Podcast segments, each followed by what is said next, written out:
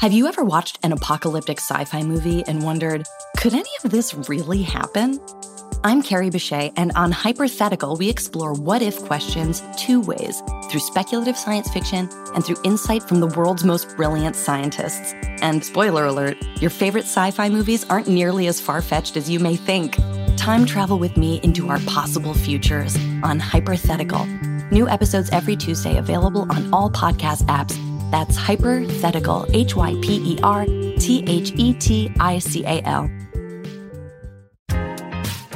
Hey guys, it's Malls. Thanks so much for listening to Please Advise. Just a quick message before the show. Don't forget to subscribe in iTunes. It's super helpful for us and super helpful for you.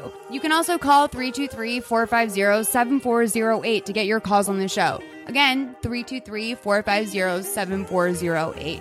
Or email askpleaseadvise@gmail.com with your voice notes or emails. Thanks so much. Hey guys, how you doing? All right, so today I am recording this episode by myself.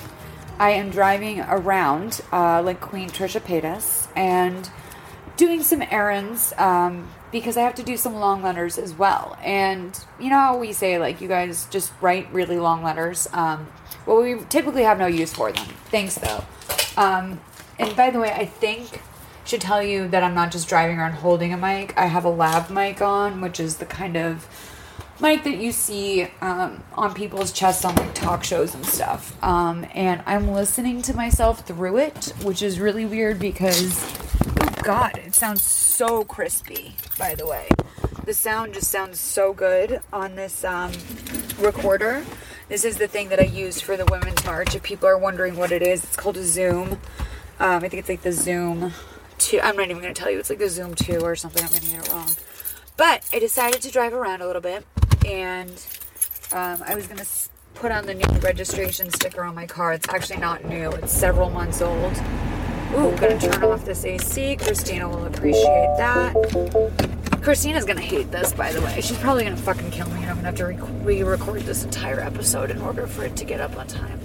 This is not what she asked me to do. She asked me to record long letters. But I didn't want to sit in my house, and I'm tired of myself and being at the house, and my cleaning lady is here, which is not a problem, because she literally does not understand what I do for a living. And to be honest, if my own mother doesn't understand, I don't know why I should expect Martha to understand. Martha probably has a better understanding of what I do than my mother. By the way, I'm pulling out real slow because Martha likes to park that Scion like right on my dick. So, hold on. Fuck. I'm nervous. Damn, my brakes sound like not good on here. You guys, this is like a nice car. It's a Mini Cooper. This is like a nice car, you guys. Okay, I think I'm clear. I live in an area, for some reason I like started to think like, what if some murderer was listening to this, as if like anyone cares enough to murder me. That's the main thing, you guys. No one cares enough to murder you. I know that a lot of people fear murder, as I've said before. I think that's an incredibly narcissistic fear, as murdering someone is a lot of work, incredibly high stakes. Really doesn't get higher stakes than murdering another person. I would say maybe like an act of terrorism would be higher stakes. But yeah, like on the off chance someone's interested in murdering me, I was like, what if I'm giving away like visual cues, like based on how many times I just like turned my stick thing? Like, what if you knew that I had to take a 3-point turn and you were like, well, we know she lives somewhere, she has to take a 3-point turn. Maybe we just got to look for the Scion that's on her dick all the time. Martha only comes on Mondays, though, so you'd really have to kill me on a Monday. And then all you know is that it's Glendale, 3-point turn, and there's a Scion somewhere in the mix. So, good luck killing me. But since I am really only doing this because I wanted to get out of the house and I have to do long letters, I don't really know what I'm doing. I don't really have any errands I have to run. Like, there's things that I should be doing. I always need to go to the post office. I'm always really behind on that sort of stuff. But I don't want to. And so it's also a bunch of rain. And so I thought about going to the car wash, which of course only occurs to me when it's about to rain. Oh, I hate this turn so much. It's like fucking terrifying. See, there's another audio clue right there. I live near a difficult turn. But yeah, so since I didn't really have anything to do, I decided that I was going to go to Starbucks. I have to get an iced tea. I don't have to do anything. Like, all of this is so extra. But I have to get an iced tea because I already drank, like, an entire pot of coffee today. I started making coffee, like, my family, the Crawfords, my YouTube Christians, and then I have, like, a manual grinder and a French press now.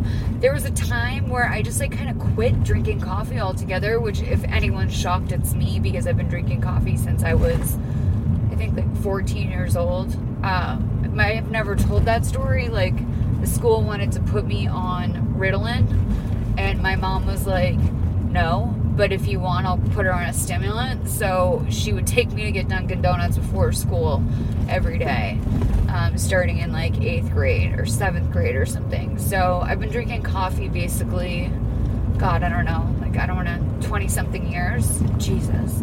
Isn't that weird when you reach an age in your life where you can say, like, oh, I've done that for 20 years.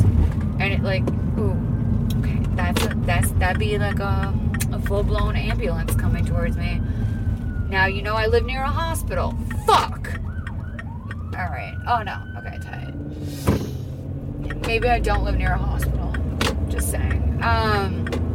Maybe I should just, like, take a couple turns so that if you're, like, listening. Fuck, you know what? I'm actually, like, literally giving you an audio map. I'm going to do some extra loops around so you guys can't find me.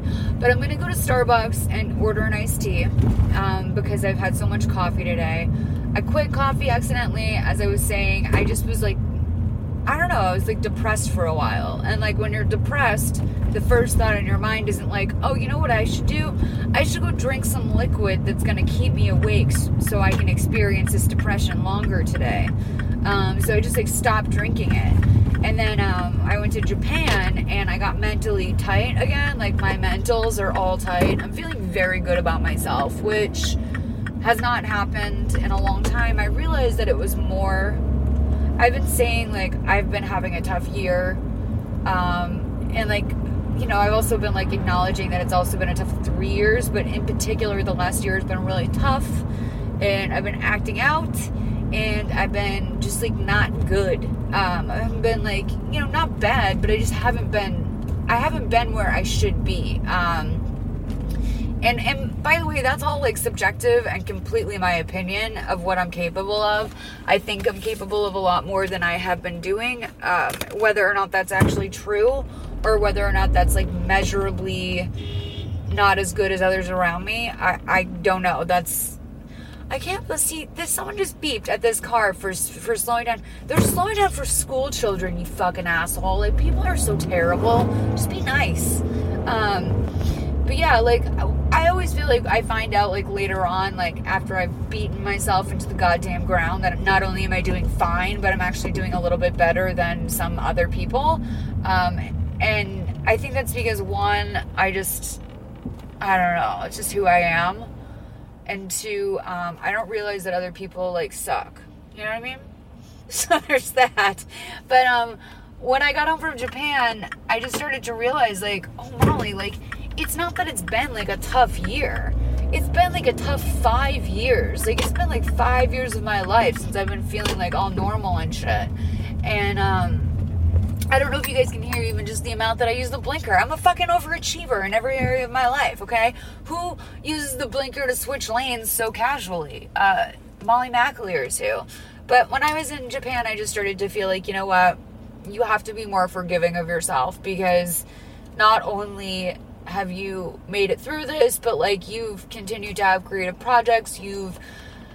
you know, maintained the friendships that mean a lot to you. You've gotten rid of people in your life. You've noticed patterns that you never really realized before. I am in a place in my life where I don't really need or want a relationship. And if I'm in a relationship and it's not adding to my life, then, like, bye.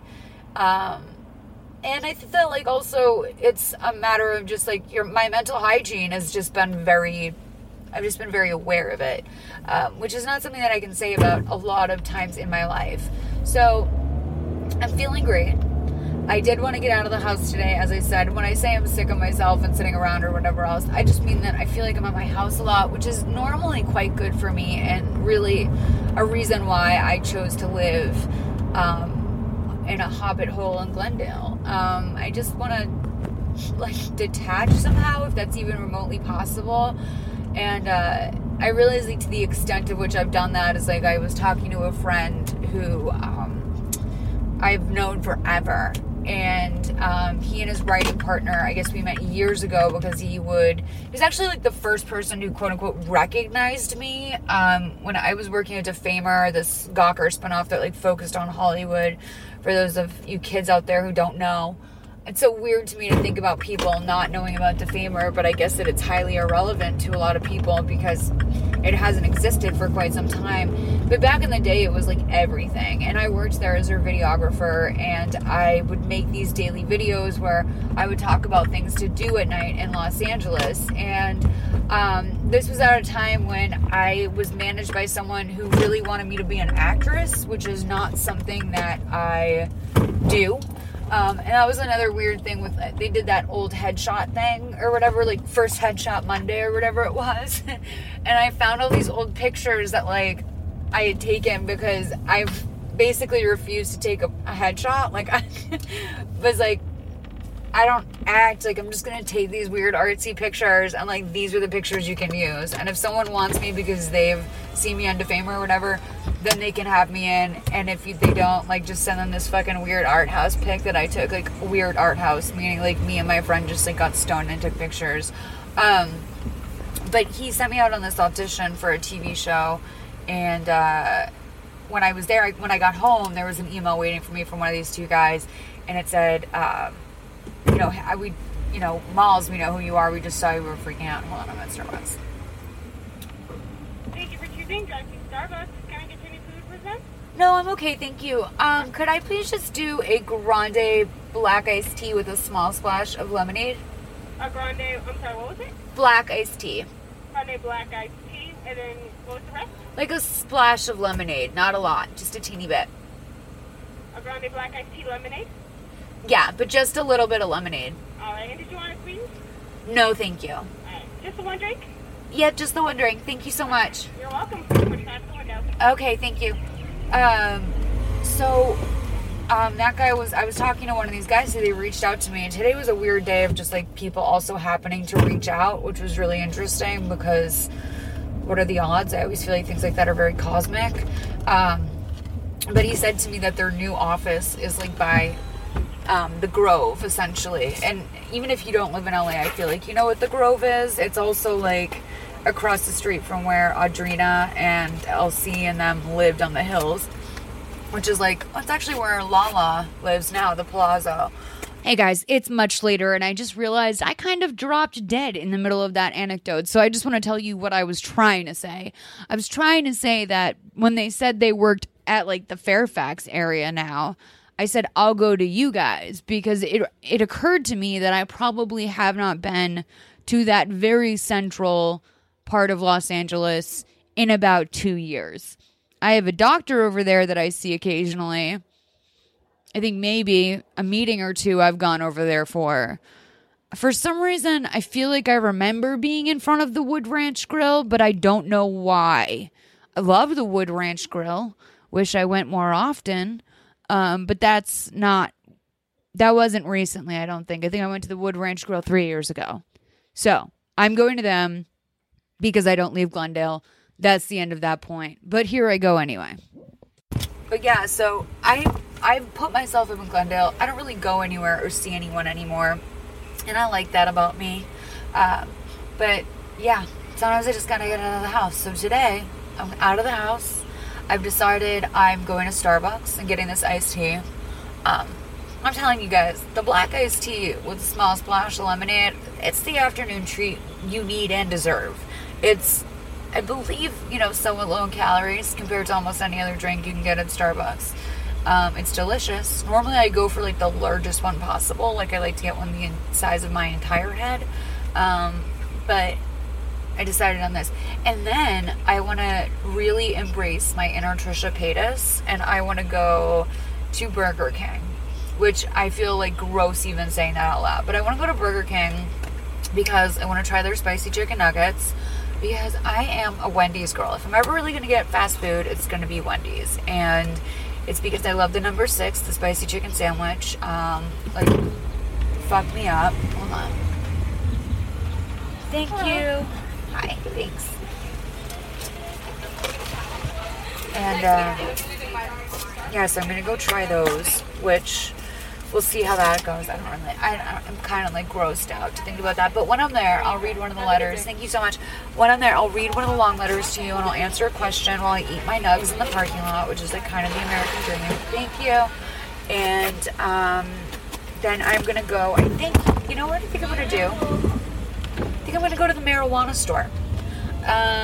I realized that Malls has not really chiefed lately, which doesn't mean I need to chief by any means, but I just mean, like, you know what, living in sunny Cal, it's legal here.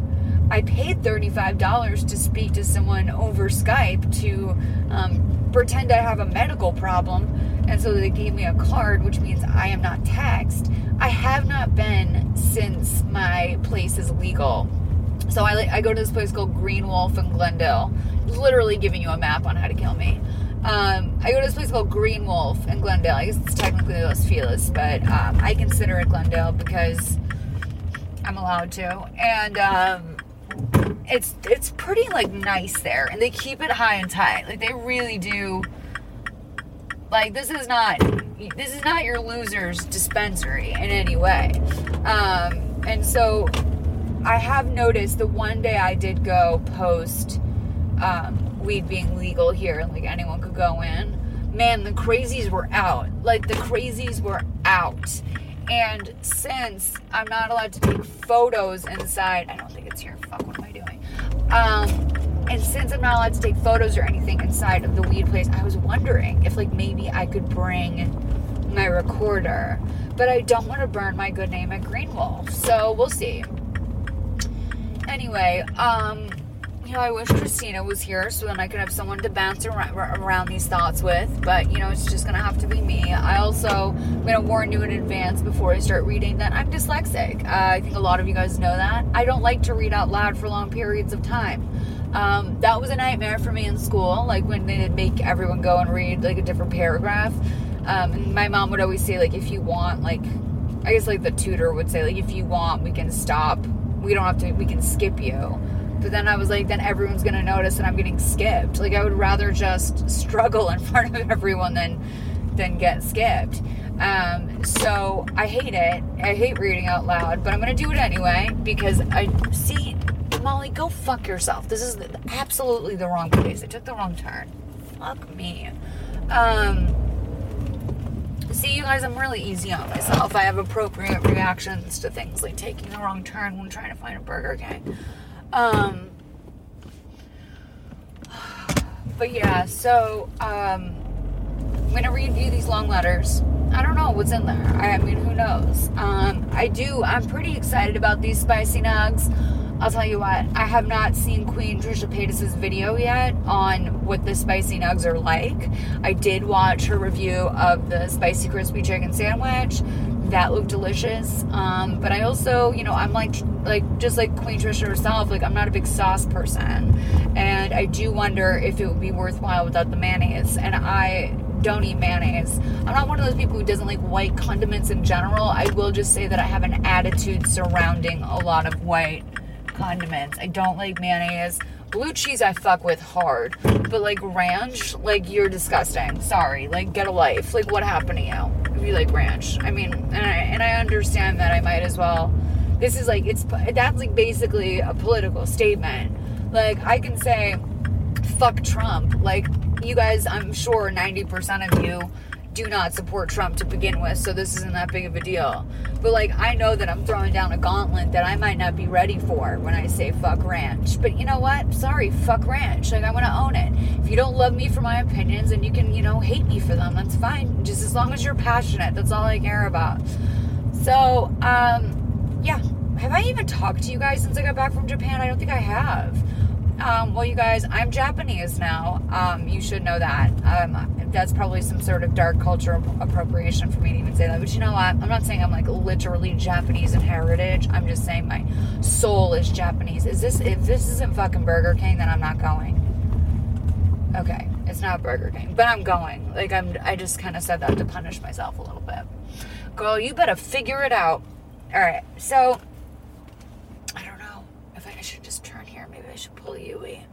No one's behind me. Fuck, no, this car is turning. All right. This is a really fun podcast, right, guys? So, yeah, I had the most fun of my life in Japan. It was just so renewing. As I said, like, I had this huge realization about you need to be softer with yourself, more forgiving with yourself, because it's been a harder period of time than you're giving yourself credit for. And I realized that, like, I allow other people's shitty attitudes to affect the way I feel about myself in certain ways, like what I feel okay vocalizing, because some people are just so you know, they have their things and they're allowed to have their things, but like if anyone else does it, you're like some sort of drama queen or child, or like, you know, it's just.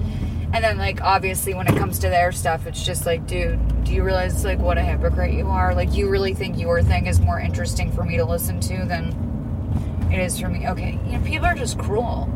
And, I think that I've kind of like freed myself up from that a little bit, and kind of just more figured out that, like, that's not about me. Like, that literally has nothing to do with me. Like, it has nothing to do with me the way that, like, you know, I know that, like, Robert Herjavec from Shark Tank, like, he is actually a terrible person and he deserves all of my wrath.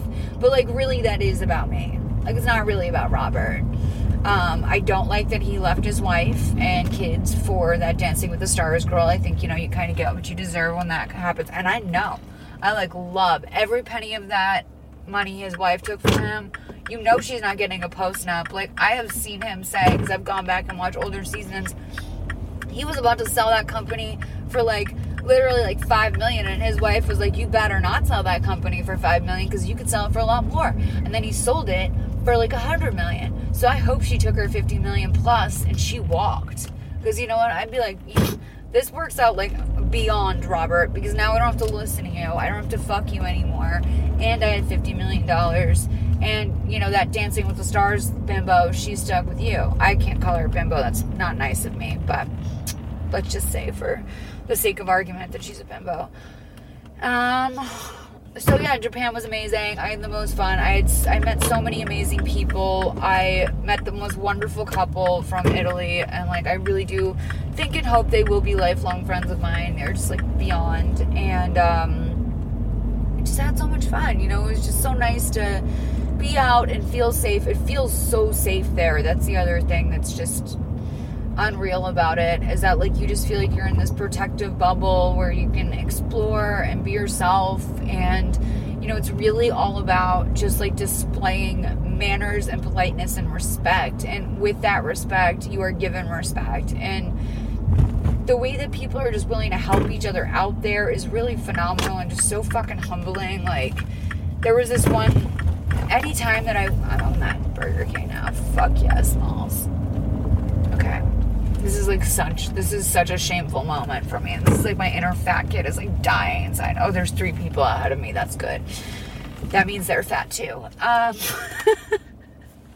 But yeah, I just was like really like this one moment I was like lost when I was walking to dinner, and I stopped and I asked a guy like, hey, do you know where this place is? And he was running like a little magazine stand, and he was like, yeah. And next thing I knew, he was like shuttering the door of his magazine stand. I was like, wait, what are you doing? And I realized he wants to walk me to the next location. He wants to walk me to my ramen place. And I was like, no, you don't have to do that. Like, you absolutely do not need to feel like you have to do that. And I realized after a moment of like kind of saying to him, no, you don't have to do that, that like in doing that, I was therefore being more disrespectful to him, because it meant a lot for him to help me, which is such like a beautiful thing to think about any culture or anyone at all. I feel like I live in a world where I see people just, you know, hating. But by the way, this is like a wheelchair car in front of me. What I mean by that means that there's a loading space for a wheelchair. I love the idea of that. Give me just a second, please. Okay. Oh my God, that's so loud. Sorry, you guys.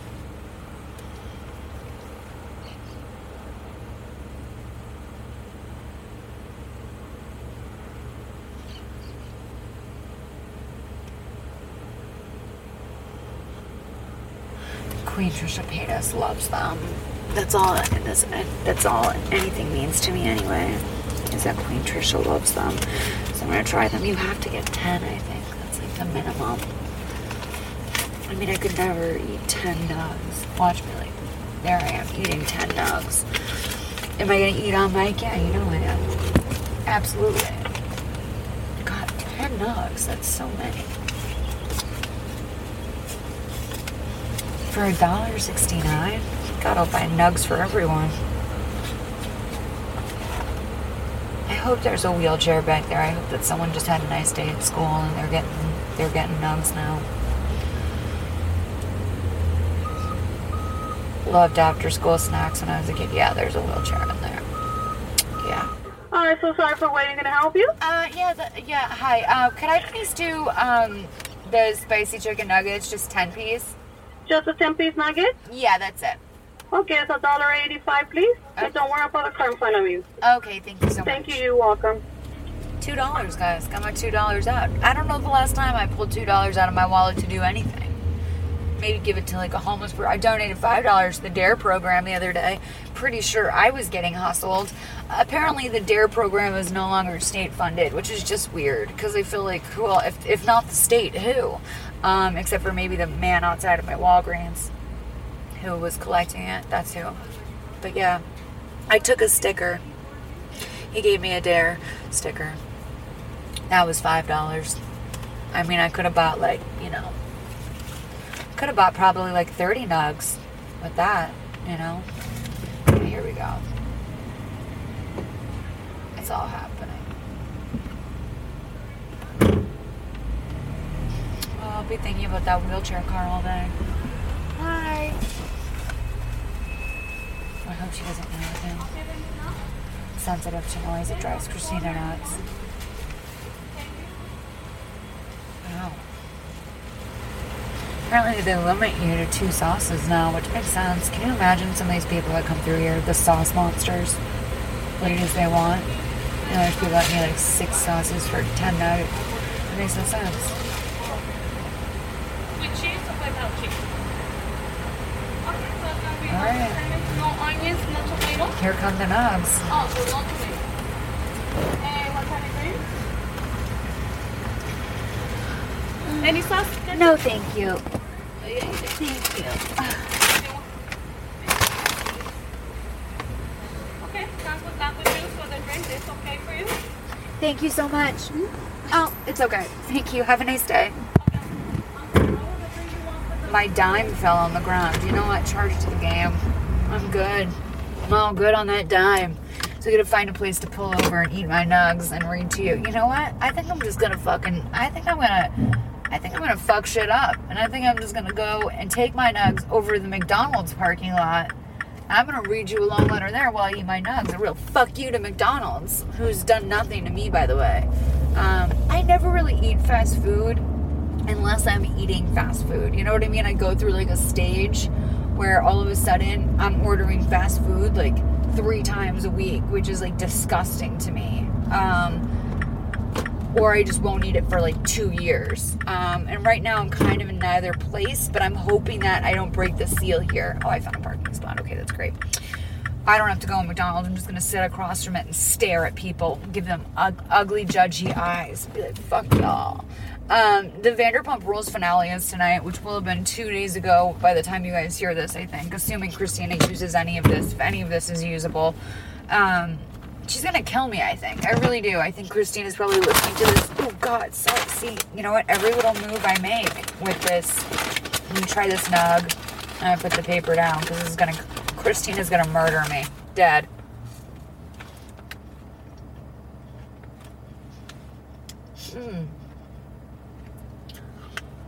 This nug is, I don't think this is spicy. I don't know, it's a little spicy. I need more spice in my nugs. What are they doing?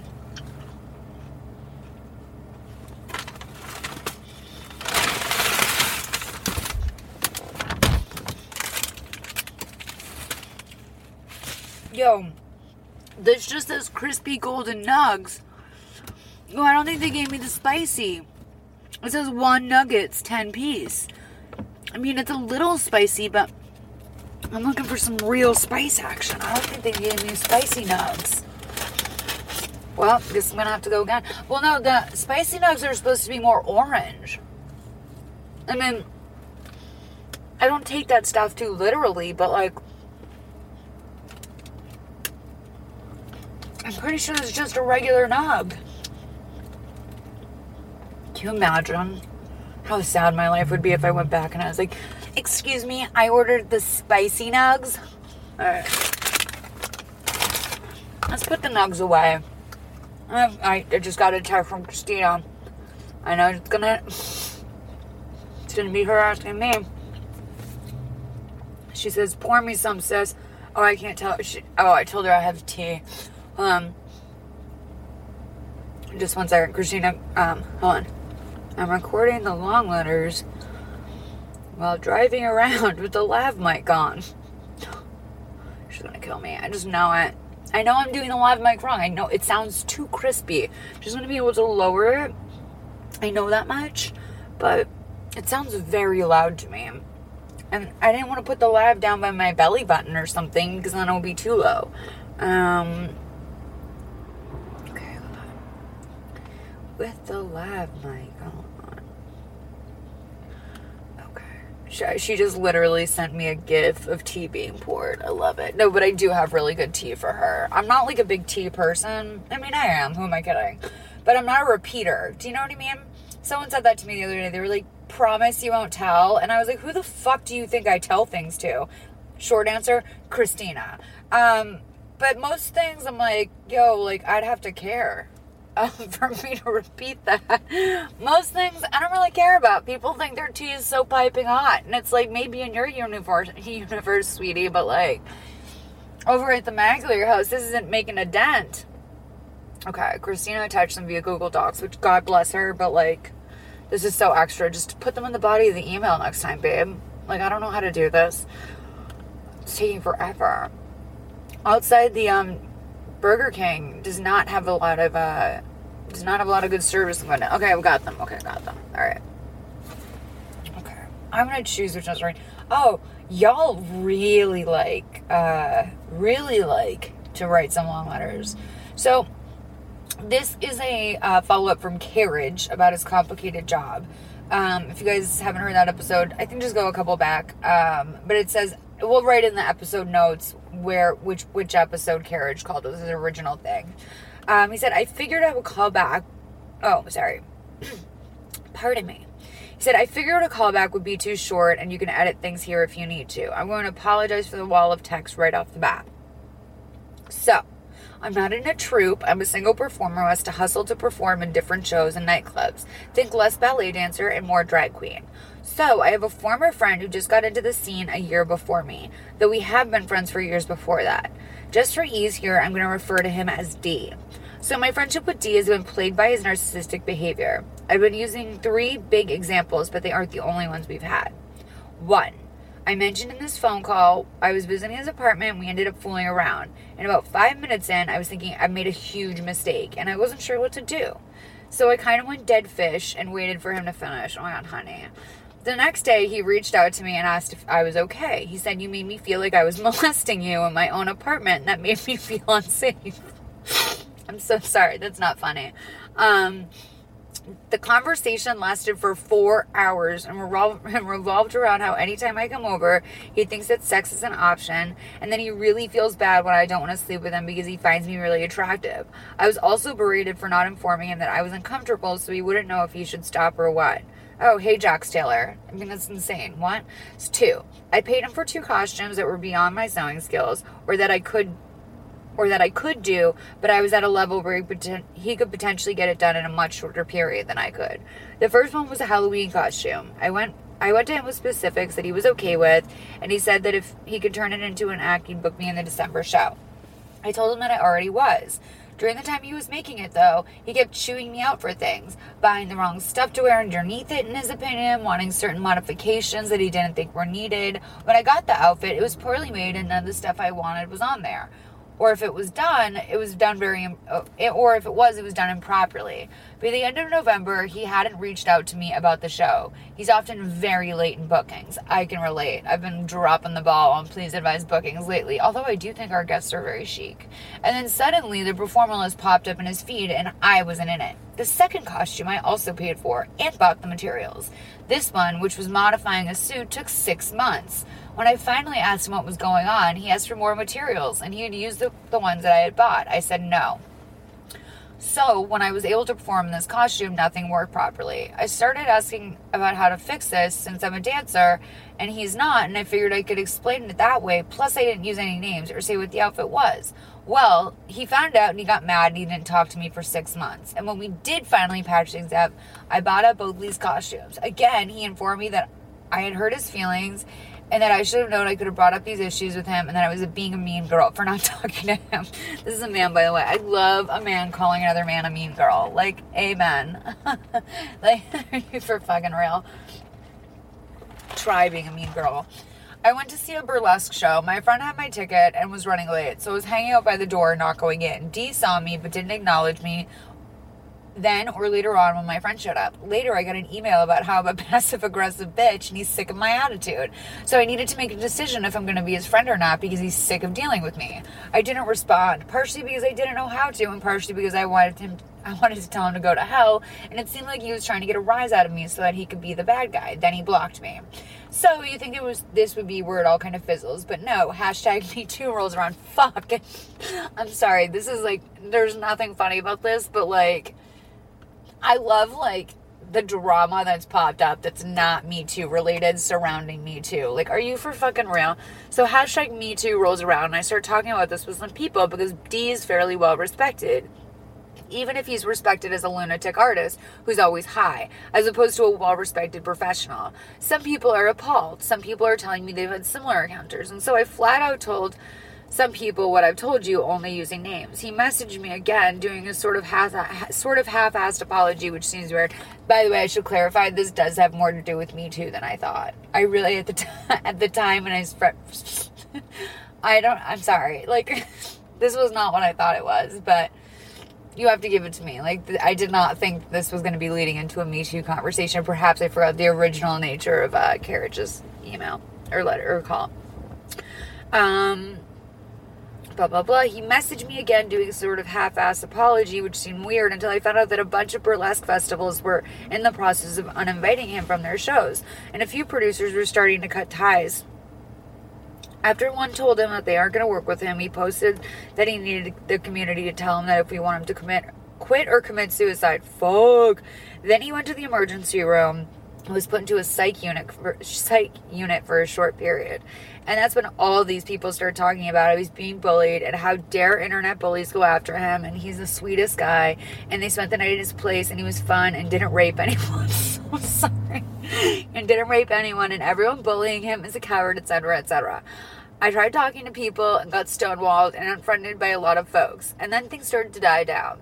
Now people are starting to work with him again and hire him again. And it's frustrating as fuck.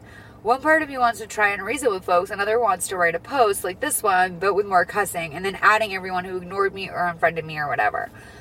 I'd also like to just not have this shit affect me. I kind of feel like I'm stewing in my own brain juices while he gets to post over wanting to commit suicide and then have people tell them they love him and he feels better. He's currently on vacation at Disney World, so yeah. If this helps, let me know. If you're kind of just sitting there like, fuck, that was long, I apologize. Either way, I still love your show and really appreciate the feedback, Carriage. Okay. I am dead. Like, first of all, everyone knows, like, that's manipulate. I'm not saying, like, everyone knows, like, you should know. Sorry, I'm going to turn the car off because it's humming away here. You know, everyone knows, I think, that, like, threatening to commit suicide in the way that he did is incredibly manipulative. And a person who does that is a very sick person because playing with your life is not something that you... I think that, you know, people can really be pushed there, but, like, this is not that. This guy, you know, was responsible for some of his behavior. It sounded to me like even the hookup thing, like, you just felt... He called you and yelled at you when you were uncomfortable. And, like, should you maybe have said something? Maybe, but I think that, like, most, there's a lot of women out there, and I'm sure other men too, of course there are, who could agree with you that, like, there can be that moment where you're just like, ugh, let's just get this over with. Like, this is about, like, you finishing up your, what are you doing? I'm not moving, honey. This van, like, thinks I'm moving. I'm not moving. Are you pulling in behind me? I'm not moving. Okay, anyway. I think that, like, it's very important to know that, like, that's very common, and you didn't do anything wrong, and, him calling you and expecting, like, a different result, or to calling and trying to find a way to blame you, is another sign that he's manipulative. I think you know all this. I think all of this is, like, you have a very clear understanding on this. You know, there are frustrating things that come from things like Me Too and things like people being called out for this stuff. And the main one is that, yeah, eventually a lot of people get forgiven. And we're seeing this with men a lot quicker than we are with a lot of people. I think that someone like Louis C.K. is going to be back on his feet sooner rather than later. And that's really, really fucking unfortunate. It's also just, like, the way that, unfortunately, right now the system is. Is that fair? No.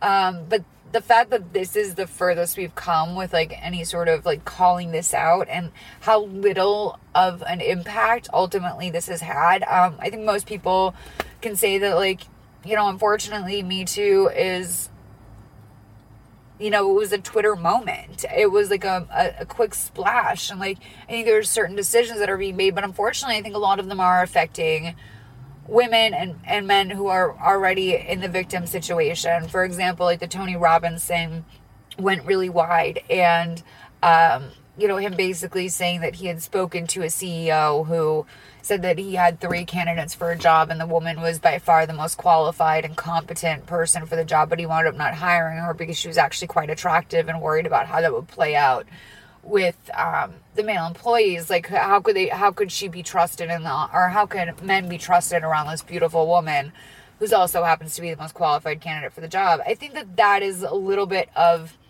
where you're coming from. I totally understand, like, this sort of, this guy is being forgiven, and there's no positive, you're not really seeing the positive results. What you do about that, I don't really know. I wish I knew. I think the best thing you can possibly do, this is weird, some guy just got out of his car in an Adidas tracksuit and then walked over to another car. Is he stealing a car? What's going on? Why does he own the car in front of me and behind me? What's going on? Anyway, I think the best thing you can do for yourself is to maybe go to Japan. I don't know how else to tell you to wash your brain, but I do think that you do need a brainwash. And by that, I mean not be brainwashed. I mean, like, just cleanse your brain of this, because there's nothing you can do. It sounds like, you know, at this point, it sounds like start putting out a Facebook post, like, adding all these people and getting these people going, you know, calling them out for this. It's only going to take you further away from what it is you want to do. And I understand that that's how the problem continues. You know, it is a lot like saying, you know, yeah, if you want to work in Hollywood and someone rapes you, you shut the fuck up about it. If you want to play the game, you got to play the game. I just don't know the answer. I think that's where all of us are trying to figure it out, is what's the answer. And if you want to be the person that stands up and says, like, no, I'm going to make a change. I'm going to be the person that puts myself forward for this and say out loud, this is what's happening. You can do that, but it might affect you significantly in your career and your enjoyment of this. And it sounds like this is something that you're very passionate about. I assume that this is something you do professionally, for the most part. Like, I assume this is your bread and butter, and that makes me concerned, just in that, like, you might wind up risking that. I would say the best thing you can do is, the best thing you could probably do is you could go to some trusted people within your community that might be receptive to what you're saying. And instead of doing a personal Facebook post where you add all these people and, like, you are the person falling on the sword for this, maybe see if you can get, like, read the temperature of some other people and see if they'd be willing to step forward with you.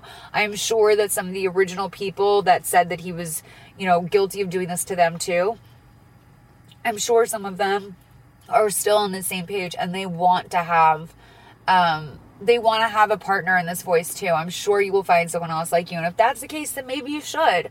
Maybe you guys can figure out some like anti that type of group. Maybe, you know, it always takes like some opposition if you really want to make a change. And if you can find a few people to get together and do your own thing, you know, maybe I'm not saying like start your own festival, but why not? Maybe start your own festival. Like if this is going to affect whether or not you participate in things or whether or not you're invited, then make your own thing. Don't let someone like, if you feel passionately enough about this, that it really like, it really, really bothers you and you're having a hard time enjoying what you're doing, then I suggest, you know, maybe being that person. But if you don't want to do that, maybe go to Japan, or maybe, you know, fly out to California and go to the Integratron, or do any one of those things that people do to give themselves a break and kind of get some perspective, because there are bad people in the world, and there's people that do bad things, and there's people that are going to forgive them over and over again.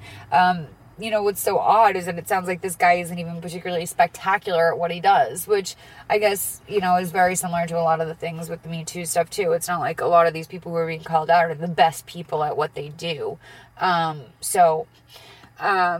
know, it's just, I think it's very odd that people are coming to his defense. I don't know if it's because of the suicide thing. I think that that is really fucking dark if that's the case, and people are lacking some like basic education on being manipulated and the ways that people who are abusive deal with stuff. But yeah, so moving on, I wish I could give you more advice, but here's the thing is that like if I could answer this question, I'd be like healing the world right now. I would be out there like fixing all the problems in the world. But it's, I don't know, man. Like I can't tell you how many times I've sat in a room and known that something was going on that was wrong and not done anything about it because I felt powerless against it, or because I just knew that if I did it, like I would be the one getting punished on behalf of everyone. And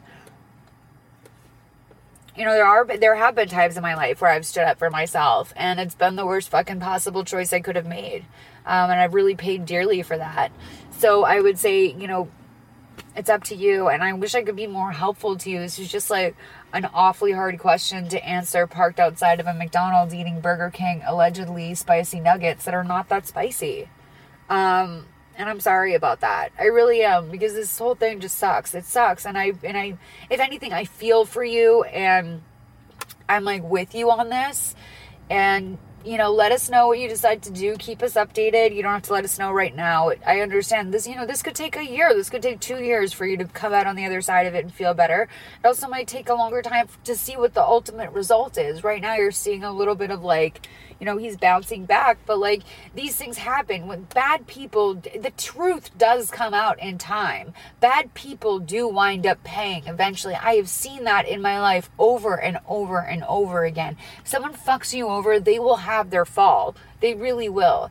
And the unfortunate thing is that you forget that sometimes because it doesn't happen on your timeline.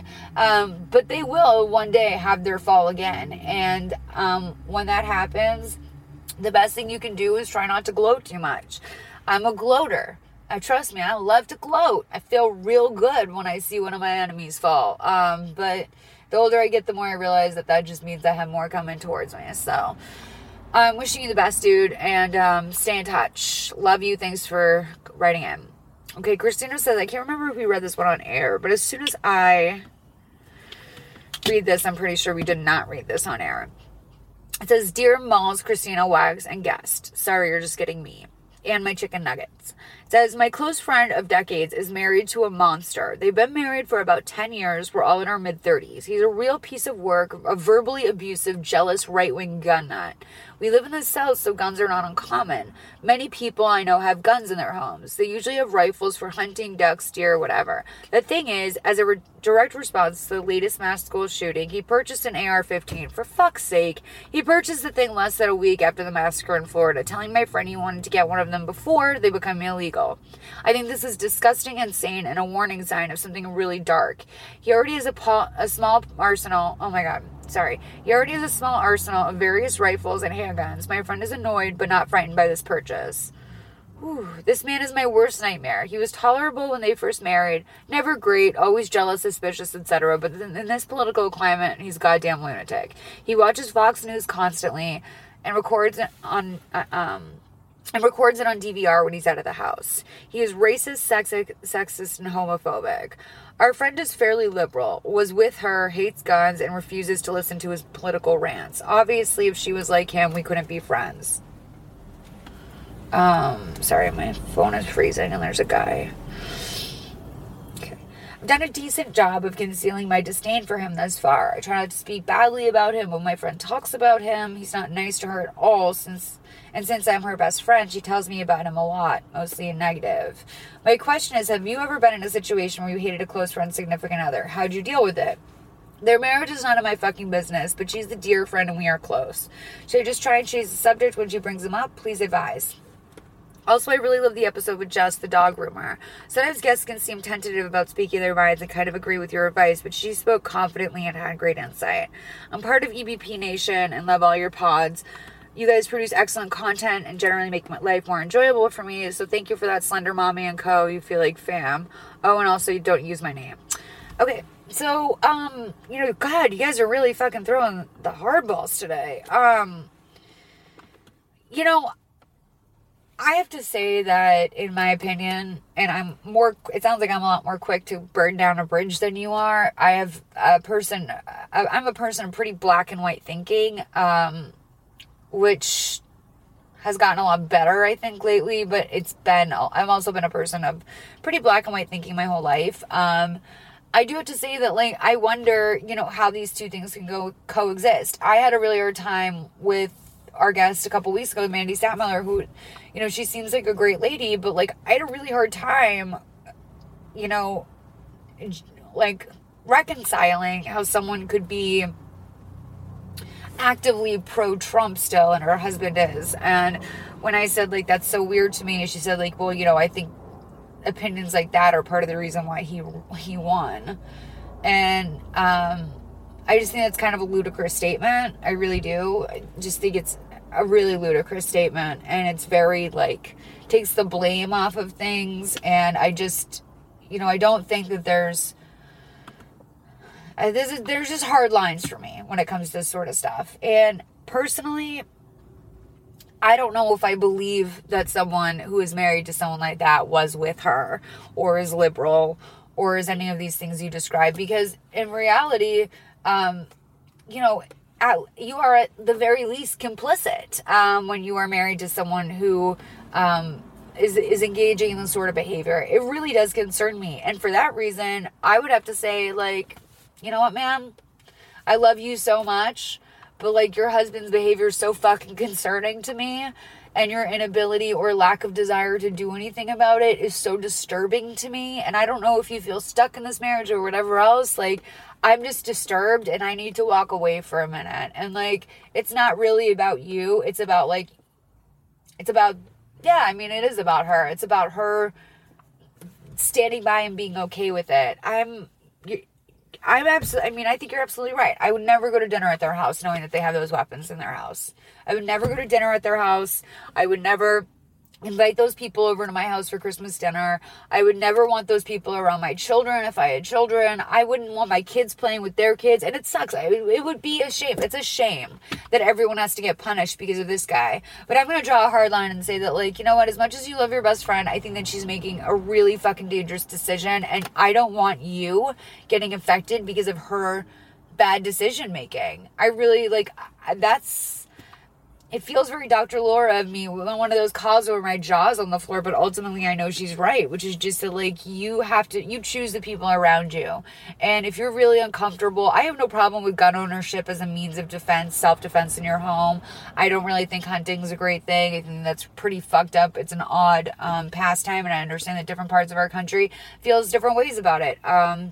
But my personal opinion is that, sport hunting or anything like that is it's really fucked up thing. I don't have a problem with the use of a small personal handgun at home for safety. I think that if guns are out there, you have a right to protect yourself with an equal weapon.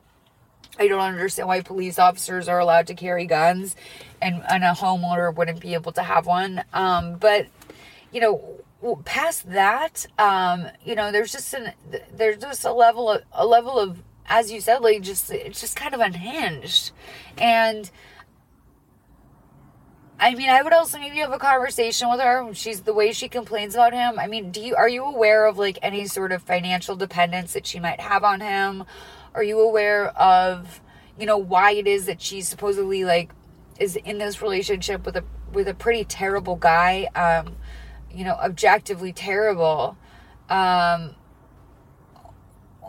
she's with him, why she sticks with it. It gets to a point also with certain people where you hear, yes, I have had people that in my life that have dated, you know, people, and it's gone everywhere from like, you know what, I need to take some space from you to, you know, next time this happens, I'm not going to feel sorry for you to, you know, I don't want that person around, you know, so if you and I hang out, that's cool, but I don't want to see them anymore. I dated a guy that, you know, my old roommate literally just said to me, I don't want him coming to the place anymore.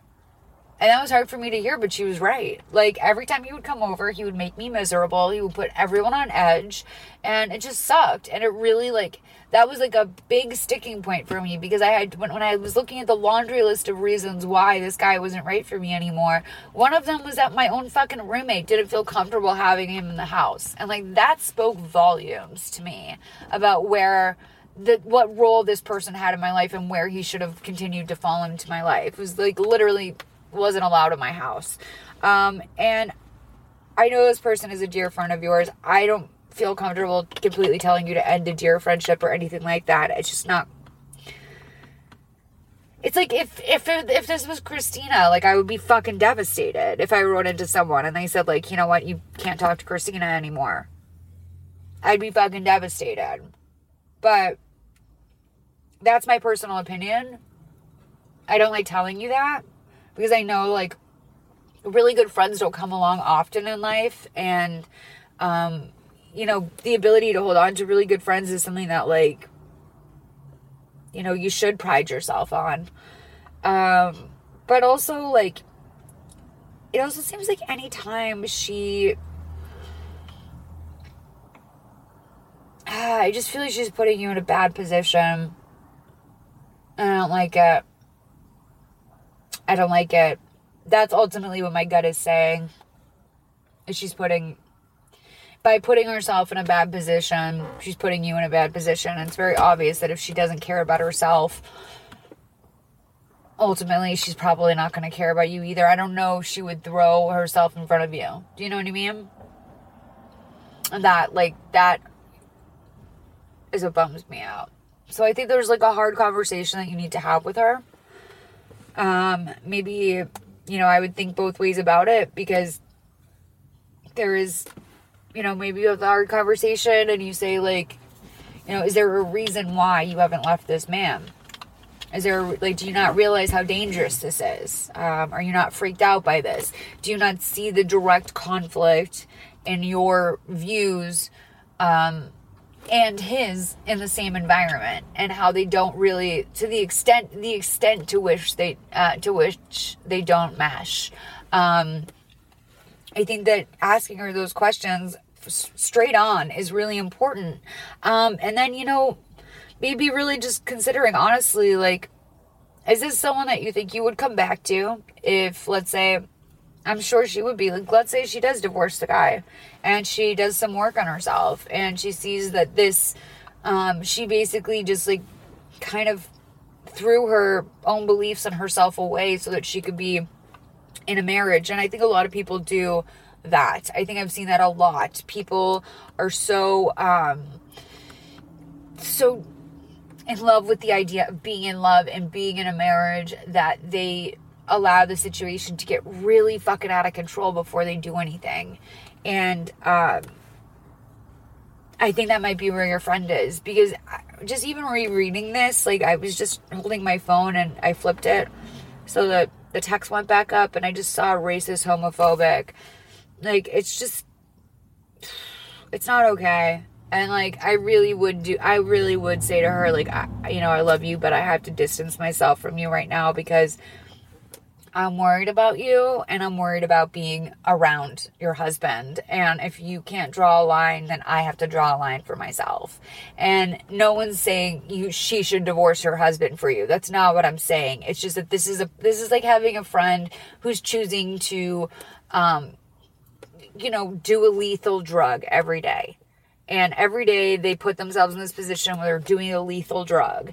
And any day could be the day that they get a bad batch or that they overdose. And like, this could be the day that he snaps or the day that, he hurts someone or he hurts her or something like that. In the quest to, have his rights or whatever it is he feels that he needs to have.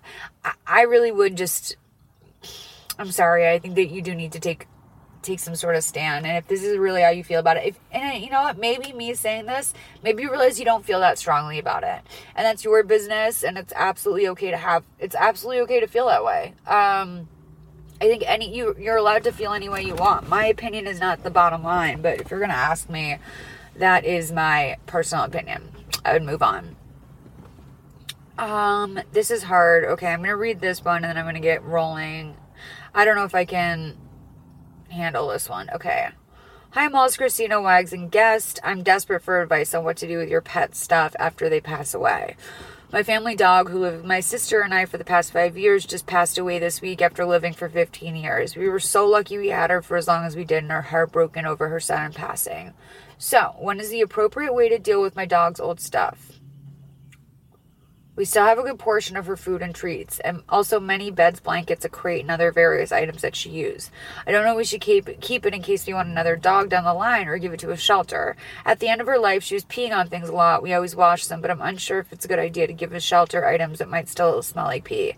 Love the pod and hope this email gets a chance to make it on air tomorrow. Okay, so, I mean, first of all, this is a lot less... I'm glad this isn't as, I thought you were going to ask me, like, if you should keep her chew toys or something, which, like, I don't even want to think about. Wags just turned 77 in dog years, so, it's hard, and, I'm glad that you didn't ask me something, anyway, I think that for the most part, shelters are very grateful, and I think that you need to call around to the shelters. I wouldn't, most of this stuff does... It smells like pee. If it's like, I think that most of the stuff at a shelter probably smells like pee to begin with. And that they're typically thankful for any donation at all. I would see if you could find a local rescue group perhaps that would be more likely, I think, to take the food and stuff. I know that unfortunately a lot of times, or maybe like put it up on Craigslist just as things that someone, you can come and pick up. I know that, like, the idea of giving it to a charity or something seems, most ideal. But unfortunately, I know that a lot of places don't accept food that's been open because, unfortunately, some people are fucking evil and they poison food. Flat out. Like, they do things to fuck with people. Which, by the way, you guys should know, if you ever see, like, meat on the street, I hope you guys already know this, but if you ever see... meat on the street of any kind, don't ever let your pet eat it if you can, because a lot of times not a lot of times, but sometimes the meat has been poisoned. People have been known in the past to poison meat on the street so that they can harm an animal. So not only don't eat it because it's probably rotten and might have bones in it or other harmful things, but people like actually try and kill animals that way. I want to say I'm so sorry for the loss of your pet. I'm honestly like surprised at how composed you were in your email, because I don't even I'm going to have to go to a mental. I'm going to be like Carriage's friend over here. I'm going to have to go to the psych ward for a couple of days if I lose Wags. And it's going to happen. That's the saddest part, is it's inevitable. And it's the hardest pain you'll ever experience in your life. And, I'm sure that losing a kid or something is worse, but it's the hardest pain I can imagine in my life. So, you know, honestly, I think that probably giving away on Craigslist is the best way to go. I would definitely call around to local shelters and rescue groups and see if there's something that they're interested in. I wouldn't necessarily volunteer the pea smell thing. I'm sure this is the sort of thing that someone will assess themselves as to whether or not they can use it. I think it's great that you want to donate it to begin with. I think a lot of people don't think about how to handle things like that. And a lot of times they just go in the trash, or, you know, someone else comes along and takes care of it on behalf of that person because it's painful. So, yeah, I just make some phone calls if I were you to shelters and local rescue groups. Like, there's a lot of groups out there that are just like, you know, ladies that find dogs on the street and then get them their shots and kind of foster them or home them. And that's fantastic. So maybe you can find someone who's doing that. Maybe that, you know, I know a lot of people that have foster dogs, and when you're fostering, you know, you're literally just opening up your home to, the possibility of this animal finding a house. So people in those positions definitely need a lot of stuff. And I think that you should look into that. I'm so sorry for loss of your pet. Thank you so much for calling. And with that, I really appreciate it. All you guys today, thank you. You've been great. I am realizing now that I have recorded this for an hour. So I think that means I'm all good. I'm going to let you go. I'm going to go check out the weed store, see what I can get. I don't think it'd be a smart idea for me to go in there. Kind of disappointed about the nugs. Sorry that didn't work out, guys. I'm glad I've got my iced tea. And I really appreciate you. I hope this episode worked for you, Christina. I really hope that you don't throw this in the trash because the lav mic was annoying. I know that there's lots of weird bumps and strange noises here, so I apologize to everyone at home who's sensitive to those things, such as including me eating on mic. So, thank you again for everything. I love all y'all, and I will talk to you on a regular episode next week. Make sure you call 323-450-7408. We're going to have Jessie Ennis. She is an actress. She's done a million things. She's in the new movie Life of the Party, though. She's also she's been on Better Call Saul, a bunch of different things, and she is coming on. It's great. And then my friend Angela Ronaldo, who actually has had 5 brain aneurysms, something like that. It's like she had an insane amount of surgeries, and she works on Catfish now, but we met back in the day working over at Style Network. Christina actually worked with her as well when we worked on a show called Scrappers. So thank you so much. I will talk to you guys soon, and have a good one. Bye.